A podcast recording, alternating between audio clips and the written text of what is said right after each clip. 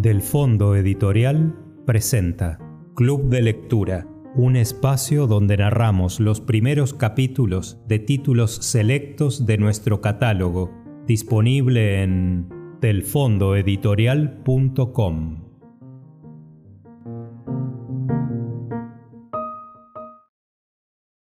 Virginia Woolf, Una habitación propia, grabado por Víctor Villarraza.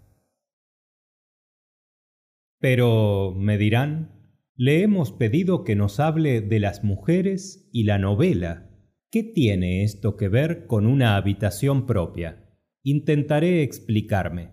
Cuando me pidieron que hablara de las mujeres y la novela, me senté a orillas de un río y me puse a pensar qué significarían esas palabras. Quizás implicaban, sencillamente, unas cuantas observaciones sobre Fanny Barney, algunas más sobre Jane Austen, un tributo a las Bronte y un esbozo del Museo de Haworth bajo la nieve, algunas agudezas, de ser posible, sobre Miss Mitford, una alusión respetuosa a George Eliot, una referencia a Mrs. Gaskell, y esto habría bastado. Pero, pensándolo mejor, estas palabras no me parecieron tan sencillas. El título, Las mujeres y la novela, quizás significaba, y quizás era este el sentido que le daban, las mujeres y su modo de ser, o las mujeres y las novelas que escriben, o las mujeres y las fantasías que se han escrito sobre ellas, o quizás estos tres sentidos estaban inextricablemente unidos, y así es como querían que yo enfocara el tema. Pero cuando me puse a enfocarlo de este modo, que me pareció el más interesante, pronto me di cuenta de que esto presentaba un grave inconveniente. Nunca podría llegar a una conclusión.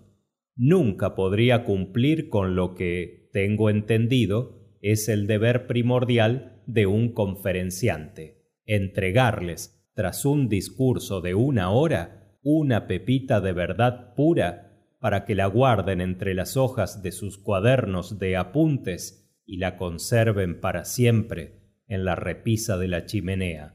Cuanto podía ofrecerles era una opinión sobre un punto sin demasiada importancia, que una mujer debe tener dinero y una habitación propia para poder escribir novelas, y esto, como ven, deja sin resolver el gran problema de la verdadera naturaleza de la mujer y la verdadera naturaleza de la novela. He faltado a mi deber de llegar a una conclusión acerca de estas dos cuestiones. Las mujeres y la novela siguen siendo en lo que a mí respecta problemas sin resolver pero para compensar un poco esta falta, voy a tratar de mostrarles cómo he llegado a esta opinión sobre la habitación y el dinero.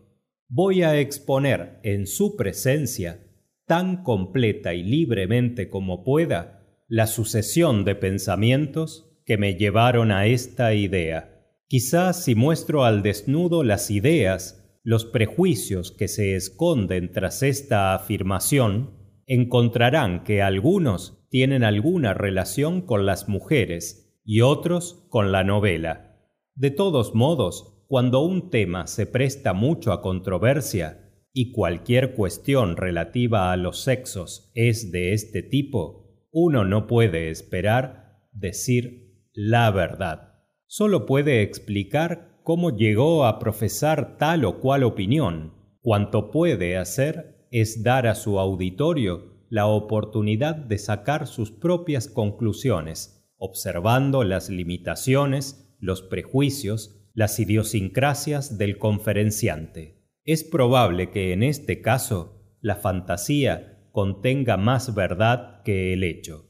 Les propongo, por tanto, haciendo uso de todas las libertades y licencias de una novelista, contarles la historia de los dos días que han precedido a esta conferencia, contarles cómo, abrumada por el peso del tema que habían colocado sobre mis hombros, lo he meditado e incorporado a mi vida cotidiana. Huelga decir que cuanto voy a describir carece de existencia.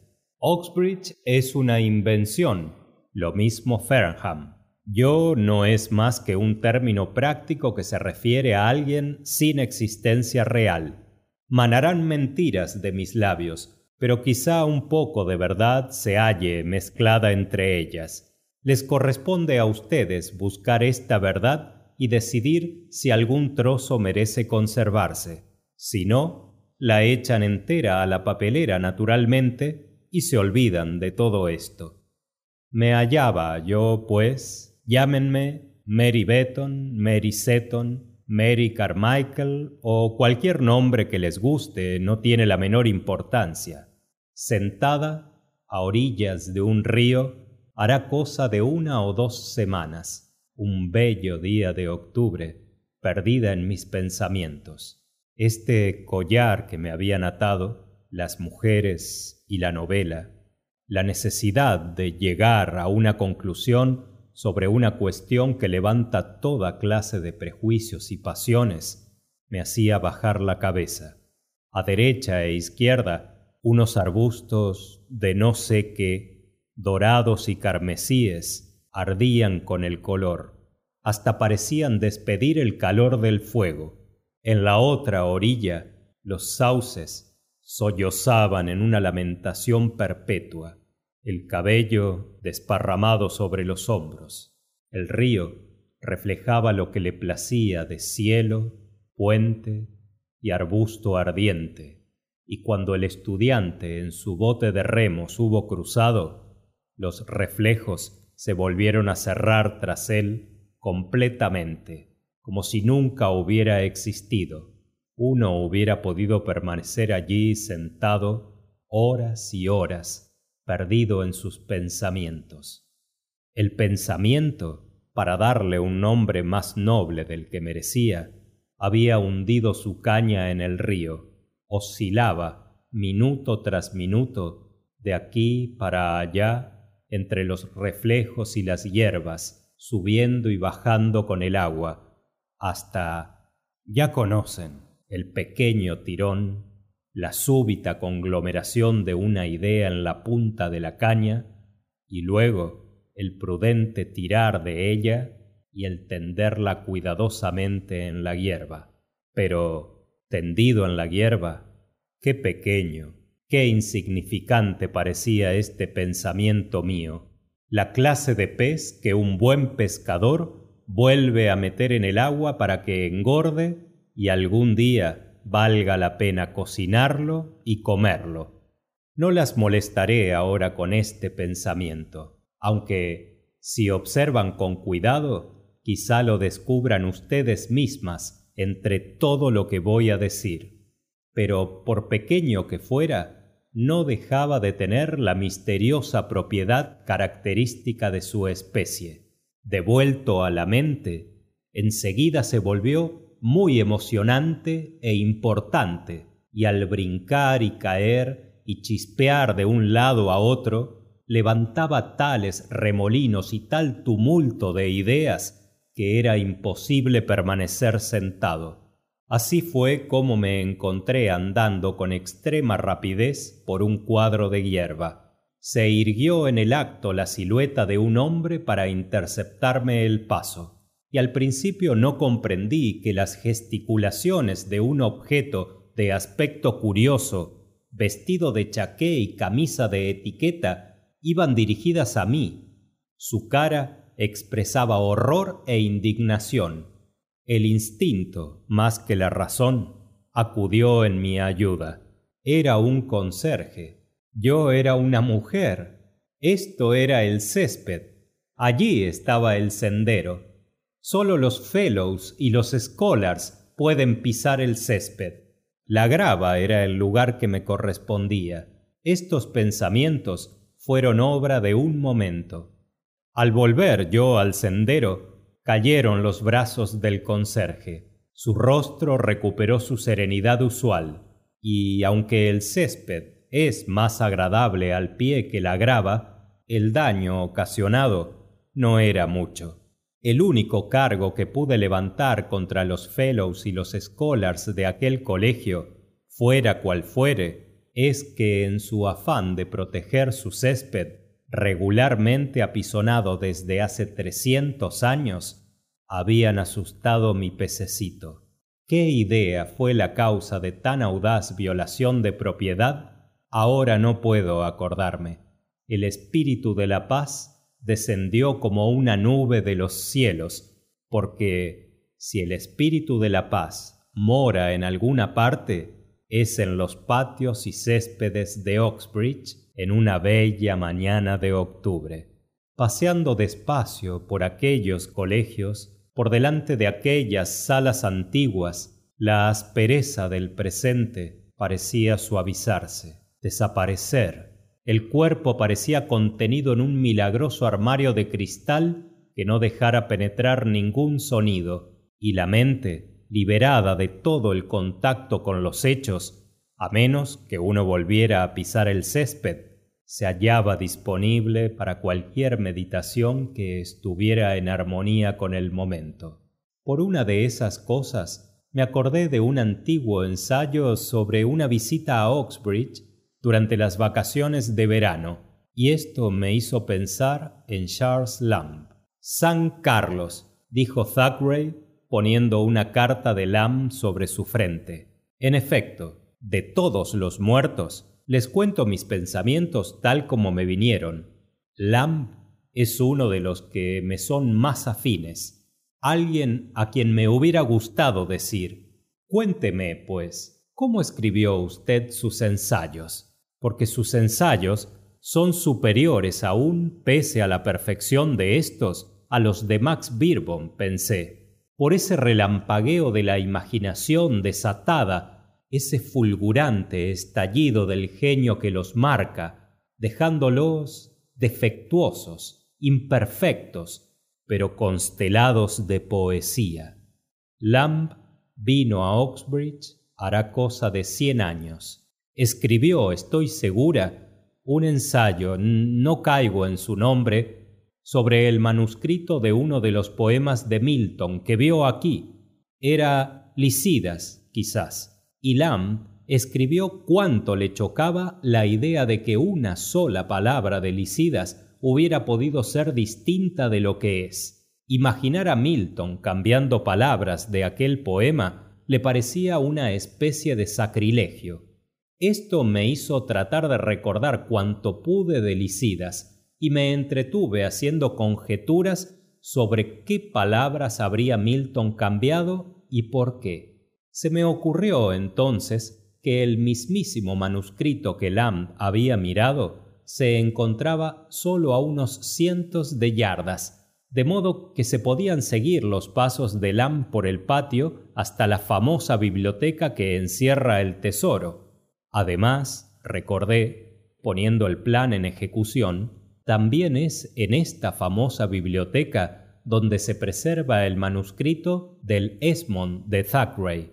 Los críticos a menudo dicen que Esmond es la novela más perfecta de Thackeray, pero la afectación del estilo que imita el del siglo XVIII estorba, me parece recordar, a menos que el estilo del siglo XVIII fuera natural a Thackeray, cosa que se podría comprobar examinando el manuscrito y viendo si las alteraciones son de estilo o de sentido.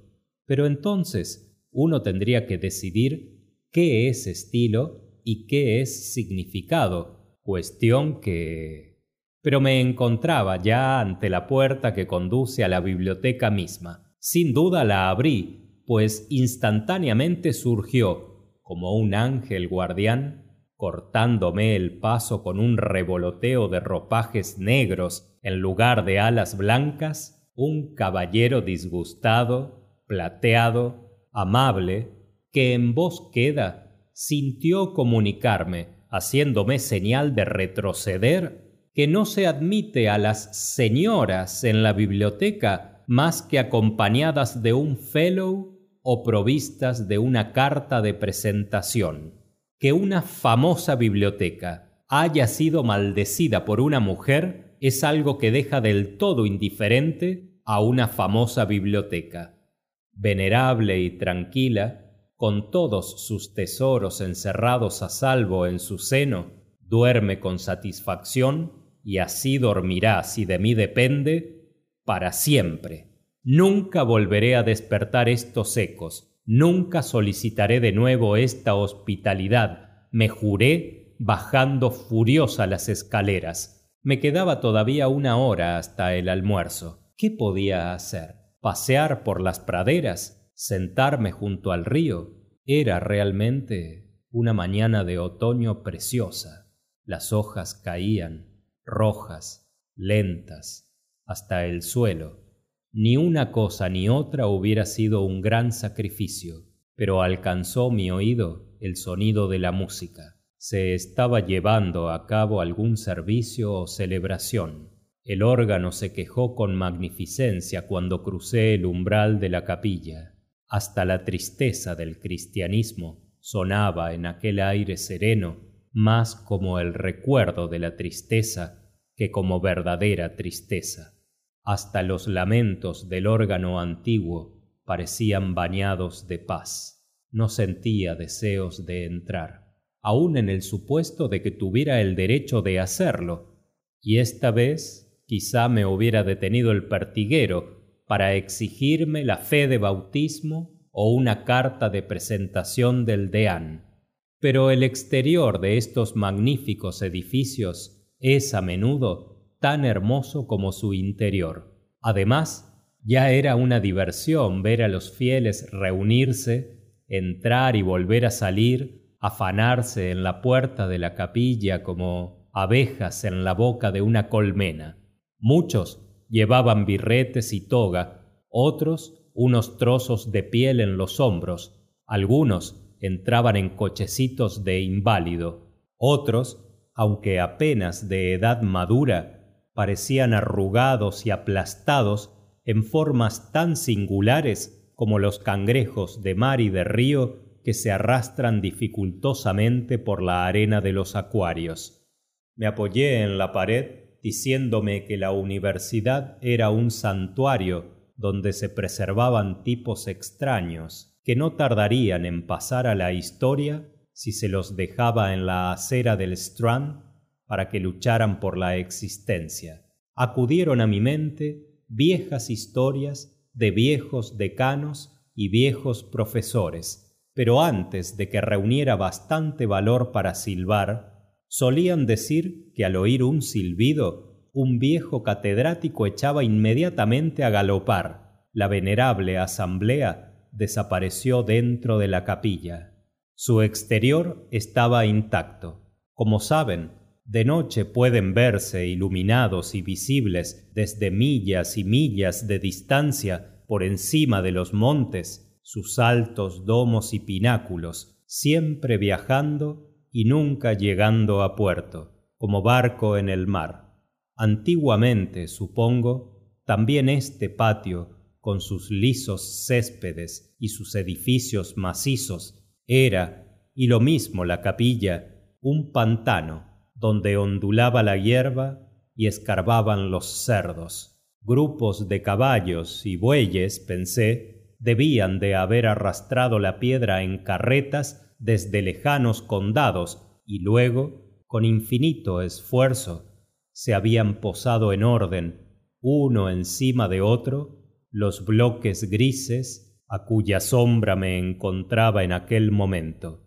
Luego los pintores habían traído sus vidrieras para las ventanas y los albañiles se habían afanado durante siglos en el tejado con masilla y cemento, palas y paletas. Cada sábado el oro y la plata debían de haber manado de un monedero de cuero y llenado sus puños antiguos, pues, sin duda, aquella noche no les faltaba su cerveza ni su partida de bolos. Un arroyo inacabable de oro y plata, pensé, debía de haber fluido a perpetuidad hasta aquel patio para que las piedras no dejaran de llegar ni los albañiles de trabajar para allanar, zanjar, cavar, secar.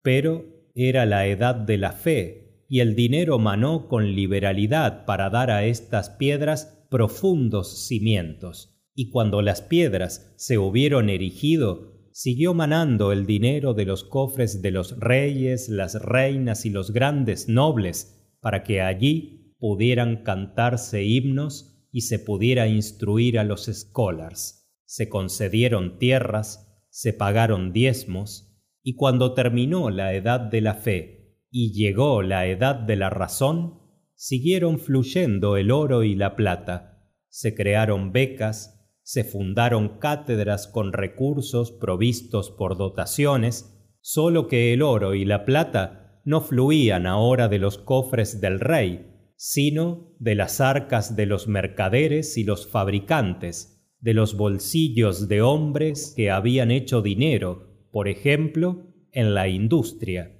y devolvían en sus testamentos una generosa porción para financiar más cátedras, más auxiliarías, más becas en la universidad donde habían aprendido su oficio. De ahí salieron las bibliotecas y los laboratorios, de ahí los observatorios, el espléndido equipo de instrumentos caros y delicados que reposan en estantes de cristal en ese lugar donde hace siglos ondulaba la hierba y escarbaban los cerdos. Di la vuelta al patio, y los cimientos de oro y plata me parecieron desde luego lo bastante profundos, el pavimento sólidamente colocado sobre las hierbas silvestres, hombres con bandejas sobre la cabeza iban muy atareados de una escalera a otra. Ostentosas flores crecían en las ventanas. De las habitaciones interiores llegaba el estridente sonido del gramófono. No se podía dejar de pensar. La reflexión, fuera cual fuere, quedó interrumpida. Sonó el reloj. Era hora de dirigirse al comedor. Hecho curioso. Los novelistas suelen hacernos creer que los almuerzos son memorables invariablemente por algo muy agudo que alguien ha dicho o algo muy sensato que se ha hecho. Raramente se molestan en decir palabra de lo que se ha comido. Forma parte de la convención novelística no mencionar la sopa, el salmón ni los patos, como si la sopa, el salmón y los patos no tuvieran la menor importancia como si nadie fumara nunca un cigarro o bebiera un vaso de vino. Voy a tomarme, sin embargo, la libertad de desafiar esta convención y de decirles que aquel día el almuerzo empezó con lenguados, servidos en fuente honda y sobre los que el cocinero del colegio había extendido una colcha de crema blanquísima, pero marcada aquí y allá como los flancos de una gama de manchas pardas. Luego vinieron las perdices, pero si esto les hace pensar en un par de pájaros pelados y marrones en un plato, se equivocan.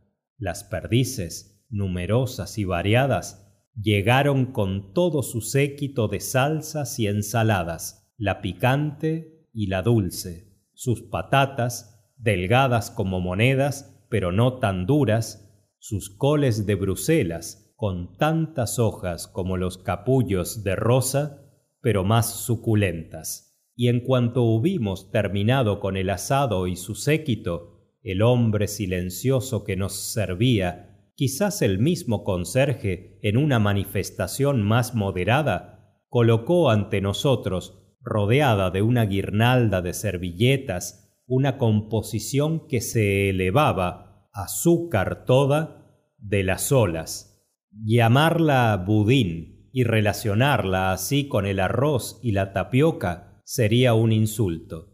Entretanto, los vasos de vino habían tomado una coloración amarilla, luego un rubor carmesí. Habían sido vaciados, habían sido llenados, y así, gradualmente, se encendió a media espina dorsal que es la sede del alma, no esta dura lucecita eléctrica que llamamos brillantez, que centellea y se apaga sobre nuestros labios, sino este resplandor más profundo, sutil y subterráneo, que es la rica llama amarilla de la comunión racional. No es necesario apresurarse, no es necesario brillar, no es necesario ser nadie más que uno mismo. Todos iremos al paraíso y Van Dyck se halla con nosotros. En otras palabras, qué agradable le parecía a uno la vida, qué dulces sus recompensas, qué trivial este rencor o aquella queja, qué admirable la amistad y la compañía de la gente de su propia especie, mientras encendía un buen cigarrillo y se hundía en los cojines de un sillón junto a la ventana. Si por suerte hubiera habido un cenicero a mano, si a falta de él uno no hubiera tenido que echar la ceniza por la ventana, sin duda no hubiera visto un gato sin cola. La visión de aquel animal abrupto y truncado cruzando suavemente el patio con su andar acolchado cambió para mí, por una casualidad de la inteligencia subconsciente, la luz emocional. Era como si alguien hubiera dejado caer una sombra. Quizás el excelente vino del Rin estaba aflojando su presa. Lo cierto es que, viendo al gato detenerse en medio del césped, como si también él se interrogara sobre el universo, me pareció que faltaba algo, que algo era diferente. Pero, ¿qué faltaba? ¿Qué era lo que era diferente? me pregunté a mí misma escuchando la conversación, y para contestar aquella pregunta tuve que imaginarme a mí misma fuera de aquella habitación, de nuevo en el pasado, antes de la guerra, y colocar ante mis ojos la imagen de otro almuerzo celebrado en habitaciones no muy distantes de aquellas, pero diferentes. Todo era diferente. Mientras tanto, iban charlando los huéspedes que eran numerosos y jóvenes, unos de un sexo, otros del otro, la charla fluía como el agua, agradable, libre, divertida, y detrás de esta charla coloqué entonces la otra, como un telón de fondo, y comparando las dos, no me cupo duda de que la una era la descendiente, la heredera legítima de la otra. Nada había cambiado, nada era diferente, salvo. Aquí escuché con toda atención, no exactamente lo que se estaba diciendo, sino el murmullo, la corriente que fluía detrás de las palabras. Sí, era eso.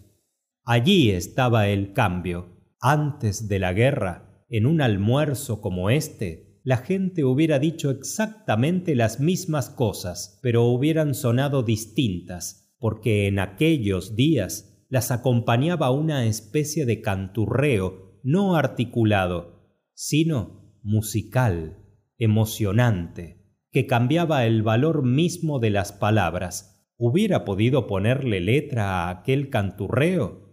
Quizá, con ayuda de los poetas, había un libro a mi lado, y al abrirlo me encontré con que, por casualidad, era de Tennyson. Y he aquí que Tennyson cantaba There has fallen a splendid tear from the passion flower at the gate. She is coming, my dove, my dear. She is coming, my life, my fate. The red rose cries, She is near, she is near, and the white rose weeps, She is late. The larkspur listens, I hear, I hear, and the lily whispers, I wait. ¿Era esto lo que los hombres canturreaban en los almuerzos antes de la guerra? ¿Y las mujeres? My heart is like a singing bird whose nest is in a water shoot. My heart is like an apple tree whose boughs are bent with thick set fruit. My heart is like a rainbow shell that paddles in a halcyon sea. My heart is gladder than all this, because my love is come to me. ¿Era esto lo que las mujeres canturreaban en los almuerzos antes de la guerra? Resultaba tan absurdo imaginar a alguien canturreando estas cosas aún por lo bajo en los almuerzos de antes de la guerra que me eché a reír y tuve que explicar mi risa señalando el gato que efectivamente tenía un aire un poco absurdo pobre bicho sin cola en medio del césped. Había nacido así o habría perdido su cola en un accidente el gato sin cola aunque dicen que hay algunos en la isla de man es un animal más raro de lo que suele creerse. Es un animal extraño más pintoresco que hermoso es curioso lo que lo cambia a uno una cola ya saben la clase de cosas que se dicen hacia el final de un almuerzo cuando la gente anda en busca de sus abrigos y sombreros. Este, gracias a la hospitalidad del anfitrión, había durado hasta avanzada la tarde. El hermoso día de octubre se iba desvaneciendo y las hojas caían de los árboles cubriendo la avenida por la que yo andaba. Una tras otra, las rejas parecían cerrarse detrás de mí con suave finalidad. Innumerables conserjes iban introduciendo innumerables llaves en cerraduras bien engrasadas. Se estaba resguardando la casa del tesoro para una noche más. Al final de la avenida se llega a una calle, no recuerdo su nombre, que conduce, si se tuerce donde se debe, hasta Fernham. Pero me sobraba tiempo. La cena no era hasta las siete y media. Uno casi hubiera podido pasarse de cenar después de aquel almuerzo. Es curioso cómo una pizca de poesía obra en la mente y hace mover las piernas a su ritmo por la calle. Estas palabras There has fallen a splendid tear from the passion tree at the gate. She is coming, my dove, my dear. cantaban en mi sangre mientras andaba a paso rápido hacia Headingley y luego, cambiando de compás, canté en ese lugar donde las aguas espumean al pie de la presa. My heart is like a singing bird whose nest is in a water shoot. My heart is like an apple tree. ¡Qué poetas! grité en voz alta, como suele hacerse en el atardecer. ¡Qué poetas eran! Con una especie de celos por nuestros tiempos, supongo, por tontas y absurdas que sean estas comparaciones, me puse a pensar si, honradamente, se podía nombrar a dos poetas vivientes tan grandes como Tennyson y Cristina Rossetti lo habían sido en su tiempo. Evidentemente, era imposible compararlos, pensé mirando aquellas aguas espumosas. Si esta poesía incita a tal abandono, provoca en uno tal transporte, es sólo porque celebra un sentimiento que uno solía experimentar. En los almuerzos de antes de la guerra quizá, de modo que se reacciona fácilmente, familiarmente, sin molestarse en analizar el sentimiento o compararlo con alguno de los actuales. Pero los poetas vivientes expresan un sentimiento en formación que está siendo arrancado de nosotros en este momento primero uno no lo reconoce, a menudo, por algún motivo, lo teme, lo observa con atención y lo compara celosamente, con desconfianza, con el viejo sentimiento que le era familiar. De ahí la dificultad de la poesía moderna, y es esta dificultad lo que le impide a uno recordar más de dos versos seguidos de ningún buen poeta moderno. Por este motivo, que me falló la memoria, la argumentación quedó colgando por falta de material. Pero, ¿por qué hemos dejado de canturrear por lo bajo en los almuerzos? Proseguí, caminando hacia Headingley. ¿Por qué ha cesado Alfred de cantar She is coming, my dove, my dear? ¿Por qué ha cesado Cristina de contestar My heart is gladder than all this, because my love is come to me? ¿Echaremos las culpas a la guerra? Cuando se dispararon las armas en agosto de 1914, se encontraron los hombres y las mujeres tan feos los unos a los otros que murió la fantasía? Sin duda, fue un duro golpe, sobre todo para las mujeres con sus ilusiones sobre la educación y demás, ver las caras de nuestros gobernantes al resplandor de los bombardeos parecían tan feas, alemanas, inglesas, francesas, tan estúpidas, pero sea de quien fuere la culpa, échese a quien se quiera, la ilusión que inspiró a Tennyson y Cristina Rossetti y les hizo cantar tan apasionadamente la venida de sus amores es ahora menos frecuente que entonces. Basta leer, mirar, escuchar, recordar, pero ¿por qué decir culpa? Si era una ilusión, ¿por qué no celebrar la catástrofe fuese cual fuese que destruyó la ilusión y puso la verdad en su lugar? Porque la verdad... Estos puntos suspensivos marcan el momento en que, en busca de la verdad, olvidé torcer hacia Ferham. Sí, este era el problema. ¿Qué era la verdad y qué era la ilusión? me pregunté. ¿Cuál era la verdad sobre aquellas casas, por ejemplo, oscuras y festivas, con sus ventanas rojas al atardecer, pero crudas, rojas y escuálidas, con sus dulces y sus cordones de bota a las nueve de la mañana, y los sauces, el río y los jardines que bajaban en pendiente hasta el río, vagos ahora, con la neblina que se deslizaba por encima de ellos, pero dorados y rojos a la luz del sol.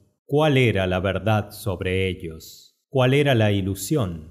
Les ahorraré las vueltas y revueltas de mis razonamientos pues no llegué a ninguna conclusión yendo hacia Headingley. Y les pido que supongan que pronto advertí mi error de dirección y volví atrás para corregirlo. Puesto que he dicho ya que era un día de octubre, no me atrevo a arriesgar su respeto y poner en peligro la límpida fama de la novela, cambiando de estación y describiendo lilas colgando por encima de las paredes de los jardines azafranes, tulipanes y otras flores de primavera. La obra de imaginación debe atenerse a los hechos, y cuanto más ciertos los hechos, mejor la obra de imaginación. Eso dicen, por lo menos. Seguía, pues, siendo otoño, y las hojas seguían siendo amarillas y cayendo, si acaso un poco más a prisa que antes, porque atardecía, eran las siete y veintitrés para ser exactos, y se había levantado una brisa del sudoeste, para ser exactos.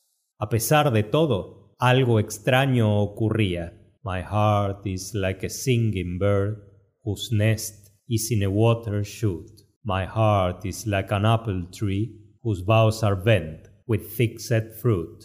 Quizá las palabras de Cristina Rossetti eran en parte responsables de aquella loca ilusión. No era, claro está, más que una ilusión, de que las lilas sacudían sus flores por encima de las paredes de los jardines, las mariposas de azufre se deslizaban de aquí para allá, y había polvo de polen en el aire. Soplaba un viento, de qué dirección no lo sé, pero levantaba las hojas medio crecidas y había en el aire un centelleo gris plata. Era la hora entre dos luces en que los colores se intensifican y los púrpuras y los dorados arden en los cristales de las ventanas como el latido de un corazón excitable, en que, por algún motivo, la belleza del mundo, revelada y sin embargo a punto de perecer, en este momento me metí en el jardín, pues una mano imprudente había dejado la puerta abierta y no andaba ningún conserje por allí. La belleza del mundo que tan pronto perecerá tiene dos filos, uno de risa, otro de angustia, partiendo el corazón en dos. Los jardines de Fernham se extendían ante mí en el crepúsculo primaveral, silvestres y abiertos, y los narcisos y las campanillas salpicaban la alta hierba cuidadosamente desparramados no muy ordenados quizás en sus mejores días agitados ahora por el viento tirando de sus raíces las ventanas del edificio se encorvaban como las de un barco entre generosas olas de ladrillo rojo mudando del limón al plateado al paso de las rápidas nubes de primavera. Había alguien en una hamaca alguien pero en aquella luz todo eran fantasmas medio adivinados medio visibles que huían por la hierba. No iba alguien a detenerla y luego apareció en la terraza quizá para respirar el aire para echar una mirada al jardín una silueta encorvada impresionante y sin embargo humilde con una ancha frente y un vestido raído. Sería quizá la famosa erudita j h en persona. Todo era sombrío y sin embargo intenso como si el pañuelo que el atardecer había echado sobre el jardín lo hubiera rasgado en dos una estrella o una espada el relámpago de una realidad terrible que estalla como ocurre siempre en el corazón de la primavera, porque la juventud... Aquí estaba mi sopa. Estaban sirviendo la cena en el gran comedor. Lejos de ser primavera, era en realidad una noche de octubre. Todo el mundo estaba reunido en el gran comedor. La cena estaba lista. Aquí estaba mi sopa. Era un simple caldo de carne. Nada en ella que inspirara la fantasía a través del líquido transparente hubiera podido verse cualquier dibujo que hubiera tenido la vajilla, pero la vajilla no tenía dibujo. El plato era liso. Luego trajeron carne de vaca con su acompañamiento de verdura y patatas, trinidad casera que evocaba ancas de ganado en un mercado fangoso y pequeñas coles rizadas con bordes amarillentos y regateos y rebajas y mujeres con redes de comprar un lunes por la mañana. No había motivo para quejarse de la comida cotidiana del género humano, puesto que la cantidad era suficiente, y sin duda alguna los mineros tenían que contentarse con menos. Siguieron ciruelas en almíbar con flan, y si alguien objeta que las ciruelas aun mitigadas por el flan, son una legumbre ingrata, fruta no lo son, llenas de hilos como el corazón de un avaro, y que resuman un líquido como el que sin duda corre por las venas de los avaros que durante ochenta años se han privado de vino y calor y, sin embargo, no han dado nada a los pobres, debe pensar que hay gente cuya caridad alcanza hasta la ciruela.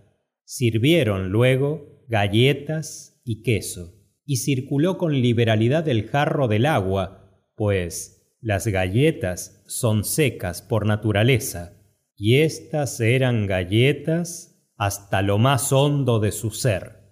Eso fue todo. La cena había terminado. Todo el mundo se levantó arrastrando su silla la puerta de golpe osciló violentamente hacia adelante y hacia atrás. Pronto se hizo desaparecer del comedor todo rastro de comida, y sin duda se lo dispuso para el desayuno de la mañana siguiente. Por los corredores y las escaleras se fue la juventud inglesa dando portazos y cantando. Correspondía a un huésped, a una extraña, pues no tenía más derecho de estar allí en Ferham que en Trinity, Somerville, Girton, Newham o Christchurch. Decir, la cena no era buena. O decir, nos hallábamos ahora Mary Seton y yo en su salita, ¿no hubiéramos podido cenar aquí a solas?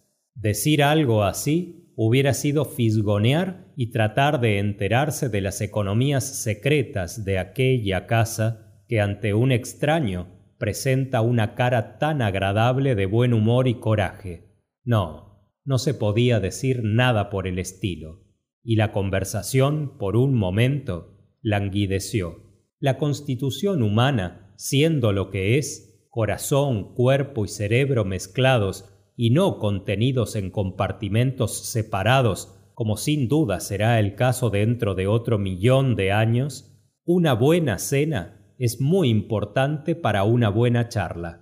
No se puede pensar bien, amar bien, dormir bien, si no se ha cenado bien. La lámpara de la espina dorsal no se enciende con carne de vaca y ciruelas pasas. Todos iremos probablemente al cielo, y Van Dyck se halla confiamos entre nosotros, esperándonos a la vuelta de la esquina. Este es el estado de ánimo dudoso y crítico que la carne de vaca y las ciruelas pasas, tras un día de trabajo, engendran juntas. Felizmente, mi amiga, que era profesora de ciencias, guardaba en un armario una botella rechoncha y unos vasitos, pero hubiéramos tenido que empezar con lenguado y perdices de modo que pudimos acercarnos al fuego y reparar algunos de los daños del día.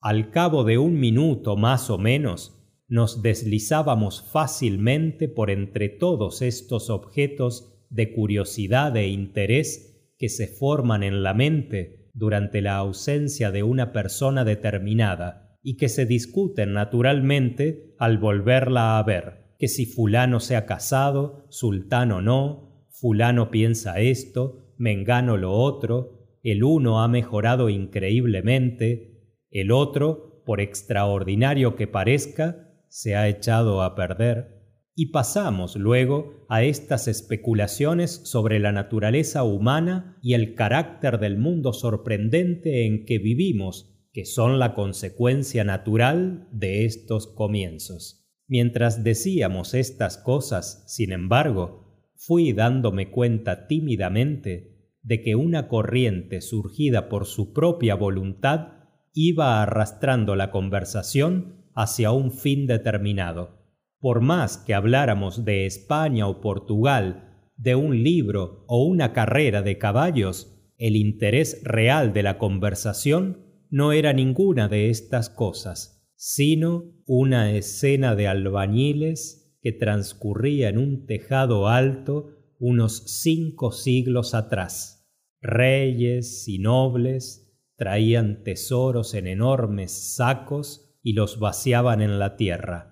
Una y otra vez esta escena cobraba vida en mi mente y se colocaba junto a otra en que figuraban unas vacas delgadas y un mercado fangoso, y verduras pasadas y corazones fibrosos de ancianos. Estas dos imágenes, aunque descoyuntadas, sin conexión y absurdas, no cesaban de encontrarse y de combatirse, y me tenían por completo a su merced. Lo mejor, para que no se deformara toda la conversación, era exponer al aire lo que tenía en la mente, y con un poco de suerte se marchitaría y se convertiría en polvo como la cabeza del difunto rey cuando habían abierto su ataúd en Windsor. Brevemente, pues, le hablé a la señorita Seton de los albañiles que habían estado trabajando todos aquellos años en el tejado de la capilla y de los reyes, reinas y nobles cargados de oro y plata que echaban a paladas en la tierra. Y le conté que más tarde habían venido los grandes magnates de nuestro tiempo y habían enterrado cheques y obligaciones donde los otros habían enterrado lingotes y toscos pedazos de oro. Todo esto se halla enterrado debajo de los colegios de la otra parte de la ciudad, dije. Pero debajo del colegio en que nos encontramos ahora, ¿qué hay debajo de sus valientes ladrillos rojos y de la hierba sin cuidar de sus jardines? ¿Qué fuerza se esconde tras la vajilla sencilla en que hemos cenado y esto se me escapó antes de que pudiera impedirlo, tras la carne de vaca, el flan y las ciruelas pasas? Hacia el año 1860, dijo Mary Seton. Oh, pero ya conoces la historia. Dijo, aburrida, supongo, del recital, y me contó que habían alquilado habitaciones, habían reunido comités, habían escrito sobres, habían redactado circulares, habían celebrado reuniones, habían leído cartas, fulano prometía tanto, en cambio el señor tal no quería dar ni un penique. La Saturday Review había sido muy descortés. ¿Cómo recaudar fondos para unas oficinas? ¿Organizaríamos una rifa? ¿No podríamos encontrar a una chica bonita que se sentara en la primera fila? Miremos qué dice John Stuart Mill de la cuestión. ¿Podría alguien persuadir al director de... de que publique una carta? Quizá Lady... accedería a firmarla. Lady... está fuera de la ciudad. Así es como se hacían las cosas hace sesenta años. Era un esfuerzo prodigioso que costaba horas y horas, y fue sólo tras una larga lucha y las peores dificultades que lograron reunir treinta mil libras. Salta, pues, a la vista, dijo Mary, que no tenemos para vino ni perdices, ni criados que nos lleven las bandejas encima de la cabeza. No podemos tener sofás ni habitaciones individuales. Las amenidades, dijo, citando un pasaje de algún libro, tendrán que esperar pensando en todas estas mujeres que habían trabajado año tras año y encontrado difícil reunir dos mil libras y no habían logrado recaudar como gran máximo más que treinta mil, prorrumpimos en ironías sobre la pobreza reprensible de nuestro sexo. ¿Qué habían estado haciendo nuestras madres para no tener bienes que dejarnos? ¿Empolvarse la nariz? ¿Mirar los escaparates? lucirse al sol en Montecarlo. Había unas fotografías en la repisa de la chimenea. La madre de Mary, si es que la fotografía era de ella, quizá había sido una juerguista en sus horas libres. Su marido, un ministro de la iglesia, le había dado trece hijos. Pero en tal caso su vida alegre y disipada había dejado muy pocas huellas de placer en su cara.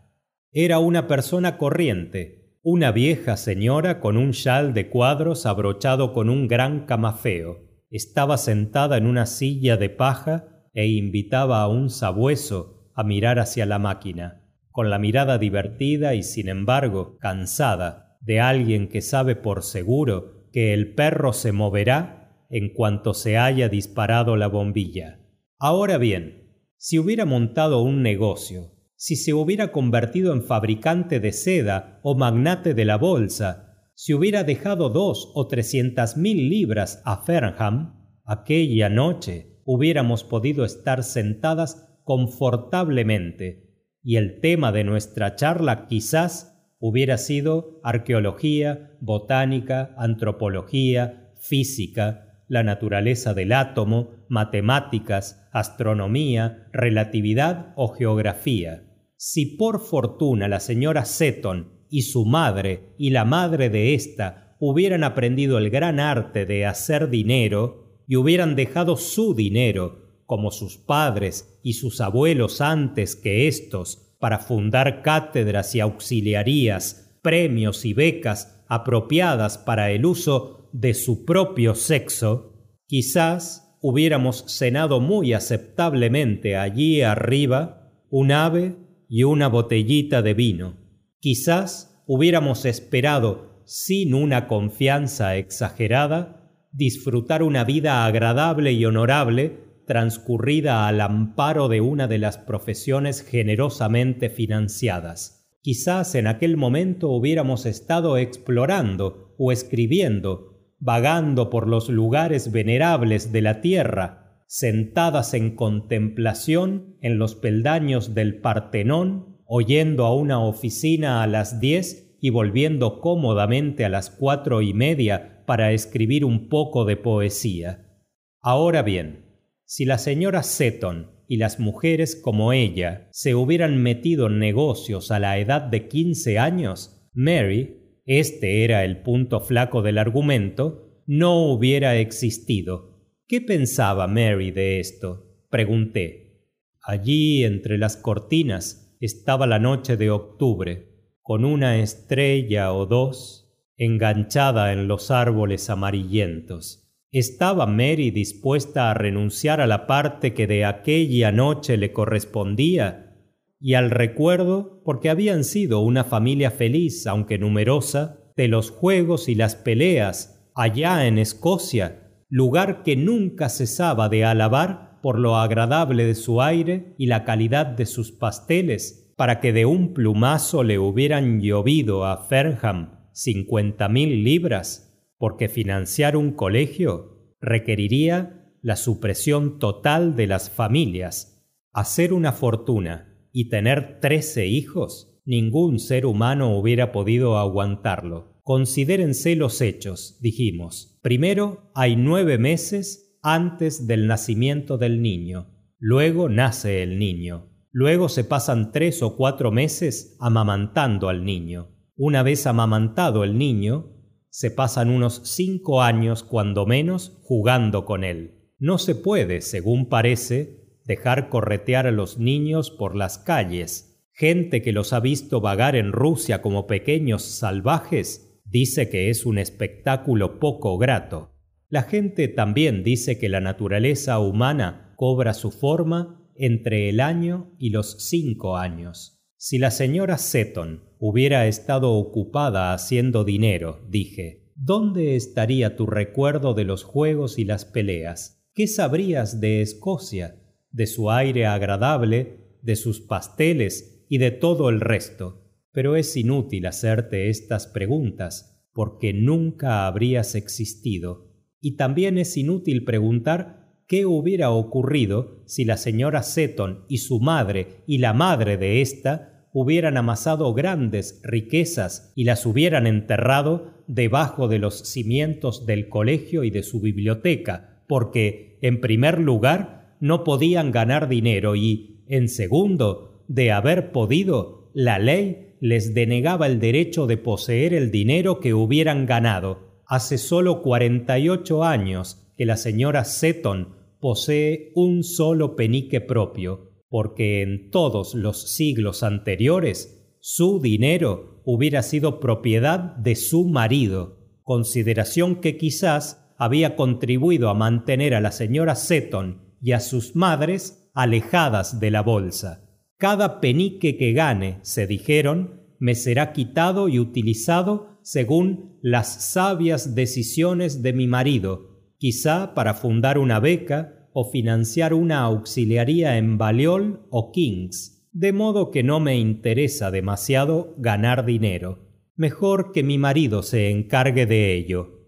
De todos modos, fuera o no la culpa de la vieja señora del sabueso, no cabía duda de que, por algún motivo, nuestras madres habían administrado sumamente mal sus asuntos. Ni un penique para dedicar a amenidades, a perdices y vino, conserjes y céspedes, libros y cigarros puros, bibliotecas y pasatiempos. Levantar paredes desnudas de la desnuda tierra es cuanto habían sabido hacer.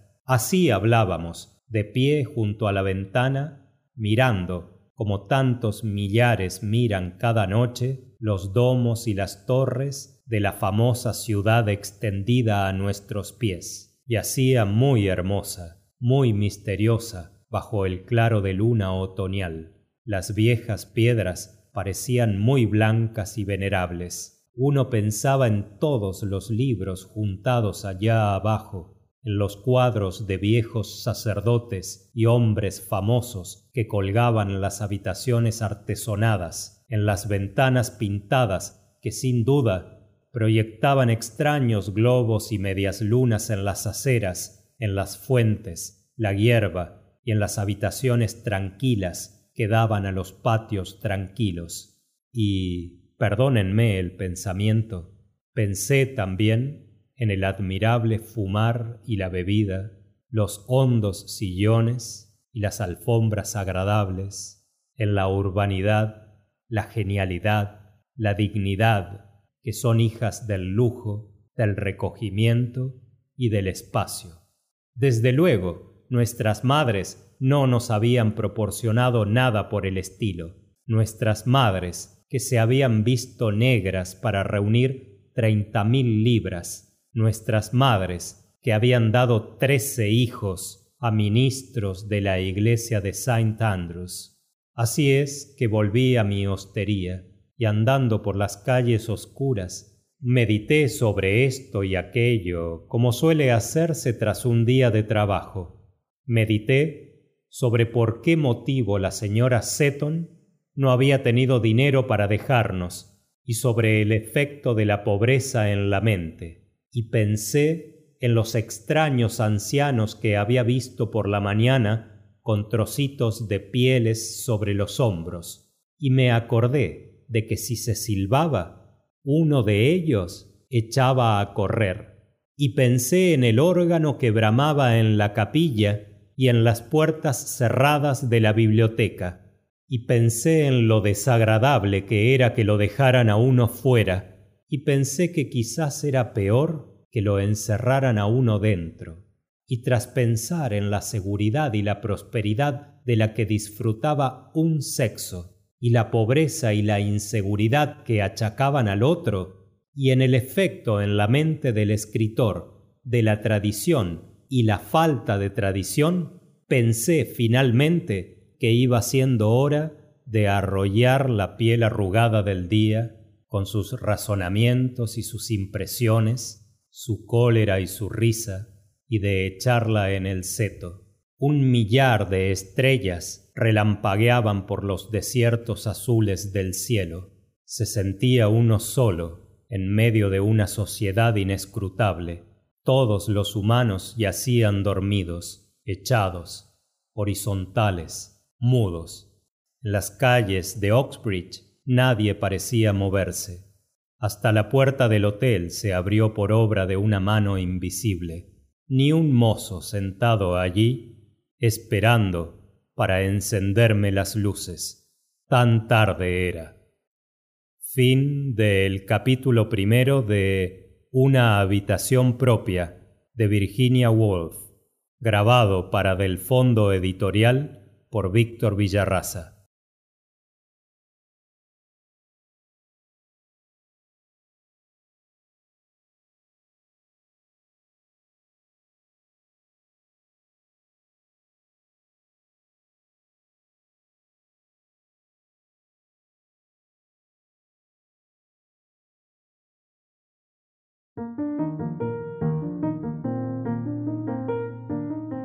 Esto fue el primer capítulo de Una habitación propia por Virginia Woolf, disponible en delfondoeditorial.com.